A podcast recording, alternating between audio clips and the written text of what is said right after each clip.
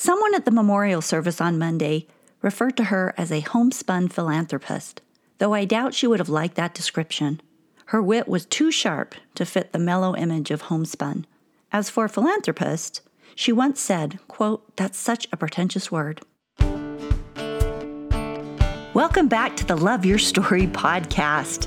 The clip I've just shared comes from a woman's obituary that died probably twenty-five years ago. The reason I don't know for sure when it was was because I can't remember the date. I ripped an article out of the Boston Globe newspaper called "She Made a Difference for a Living." The article is yellowed and brittle, and if I had to guess about the time that I ripped this out, I would say I was probably about twenty-five years old. I have kept it for decades, and I wanted to share it with you today.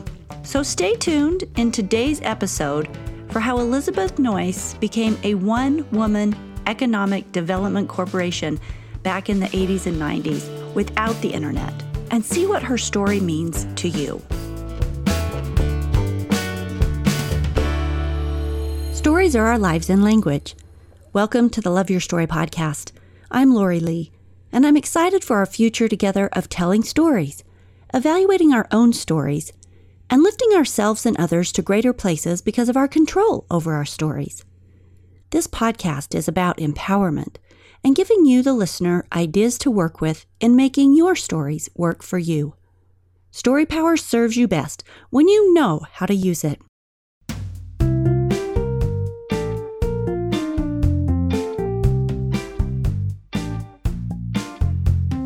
When Elizabeth Noyce died, Ellen Goodman of the Boston Globe wrote an article that highlighted her life. Now, I have been through many a business class where we are asked to write our own obituary, or the obituary of our business, right? And the purpose of the exercise is that we want to determine what we want to be known for, what we want our businesses to be known for, so that we can plan now and sort of reverse engineer what we do every day. I doubt, of course, that Elizabeth Noyce did this, but I'm sure that any of us would be very pleased indeed to have a write-up like this done about us after we pass.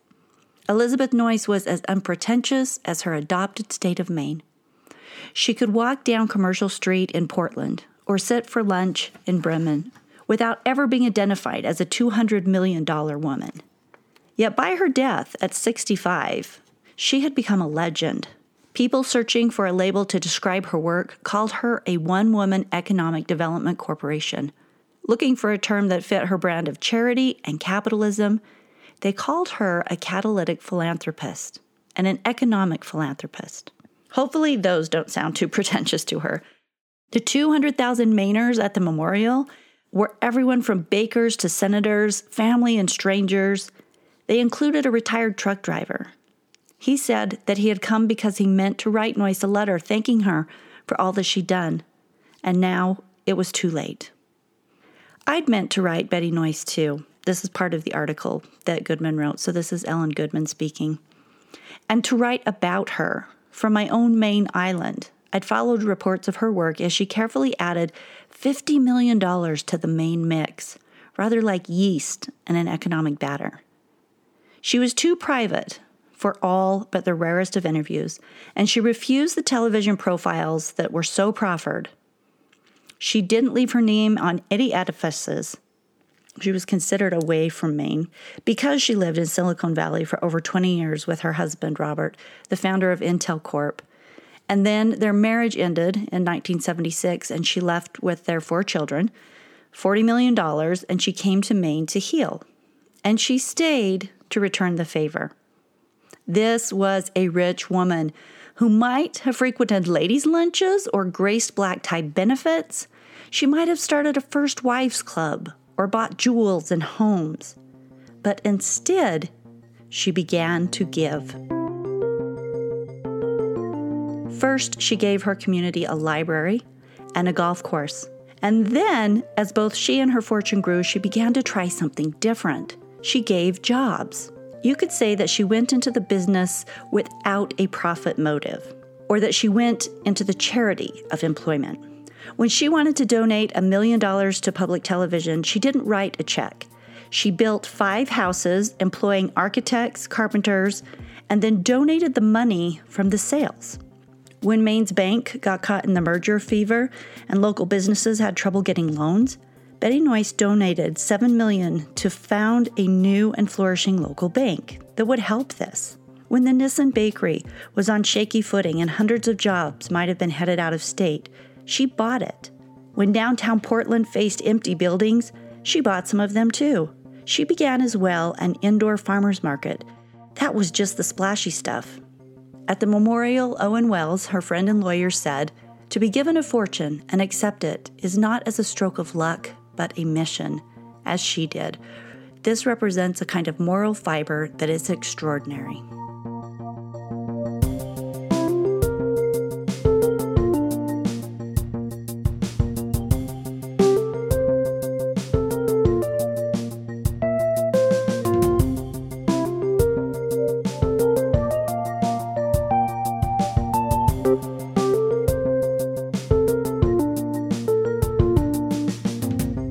Indeed, that's how it seems to so many of us these days when we hear so much about people amassing vast money for its own sake. We know about C E O salaries out of all proportion to wages. We read about a demand for profits geared more to stockholders than workers. The statistics tell us that the super rich give a smaller portion of their money to charity than the rest, and also to taxes. All sorts of anecdotes pile up about the game being played at the top of the heap, a competition for who dies with the most toys. Not long ago, when Ted Turner gave away two hundred million dollars, and again, this was twenty-five years ago, he admits that his hand shook because, quote, "I knew I was taking myself out of the running for the richest man in America," unquote. Last December, when Aaron Furstein promised to rebuild his burned-out factory in Massachusetts and pay his workers, he became a hero. So too when Elizabeth Noyce decided to use her enormous wealth to give what others needed, which was work. We think of it as extraordinary. Yet this tough and compassionate lover of history and art, sailing and wood chopping, a woman who didn't like glitz and refused state dinners in favor of supper in a governor's kitchen, didn't see it that way. "I just hope to make a little difference in my own community," she said in one of her rare and understated public speeches. "Selfishly," she went on, "I give where my donation will make my immediate environment safer and cleaner and brighter. I leave it to others to do as much as they can do in their communities." And that's the way the wider world improves. To Betty Noyce, it was as simple a legacy as that. This is what she did for a living. She made a difference.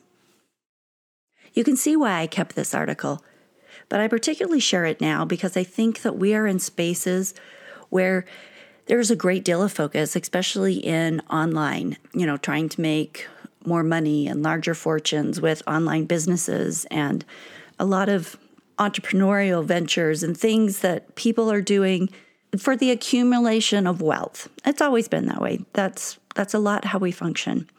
But one of the reasons I share that we share stories is to show how things can be done. And we share stories to inspire each other, to initiate deeper thought, to shine a light on things. And today's story of a woman's life who lived decades earlier shines a light on moral fiber, on the extraordinary, on a person who created good in the world on purpose, who forsook her own limelight living for the more understated. Now, yes, you may be thinking, sure, if I had millions of dollars, I could do good too. But think a minute and ask yourself, would you? Maybe you would. But now, right now, we still have a responsibility to do good, to make a difference for a living. We always have something to work with. We can always do good in our communities. This story is just a reminder to check in with yourself. Are you caught in the he who has the most toys wins mindset? Or are you stuck in it for what's in it for me? Is looking good and being in the limelight more important than doing good? As Elizabeth Noyce said, we can all just hope to make a little difference in our own communities. Are you creating peace, support for community and neighbors, hope, and positive energy? Are you, if you are able, creating abundance for others in positive ways? Or are you caught up in the fear and the violence and the frantic stretch for control that is permeating the neighborhoods and the mindsets across the country? Which side of the line do you stand on?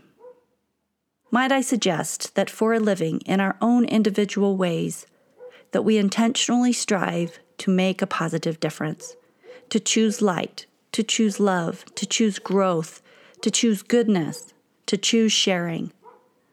I love how Elizabeth Noyce actually created jobs. Like she would start a business for the purpose of being able to support other people in their lives.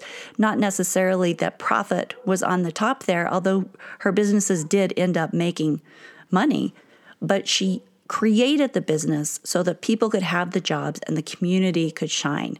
There are a lot of out-of-the-box thinking things that we can do as individuals to share our influence, to share our abundance, to share our light. In order to create a greater, more positive connection, give this a little bit of thought. And I thank you for being here today. One of the things that I have done is, and you guys hear about it every week, but my intention behind it truly is I've created the twenty-one Life Connection Challenges, specifically the new group style that launched this year, specifically to create this connection with each other in a time when we are so disconnected. If you have a group, any kind of group, I'm I'm willing to help any group, no matter how big or how small, that you're involved in, that wants a fun way to connect and create good in their lives and in the world. This is a beautiful place to start. We have an online platform where we get in and do the challenges together and comment and support, and we're creating good out in the world, but we're also creating that fabulous connection inside. So if there's a space in your life that you feel is a little bit empty, that you'd like to try to bring something good into it and put something good out, this is a really beautiful place to start. Thank you for being here today. Live big, live intentional, and see what you can do to make a difference for a living.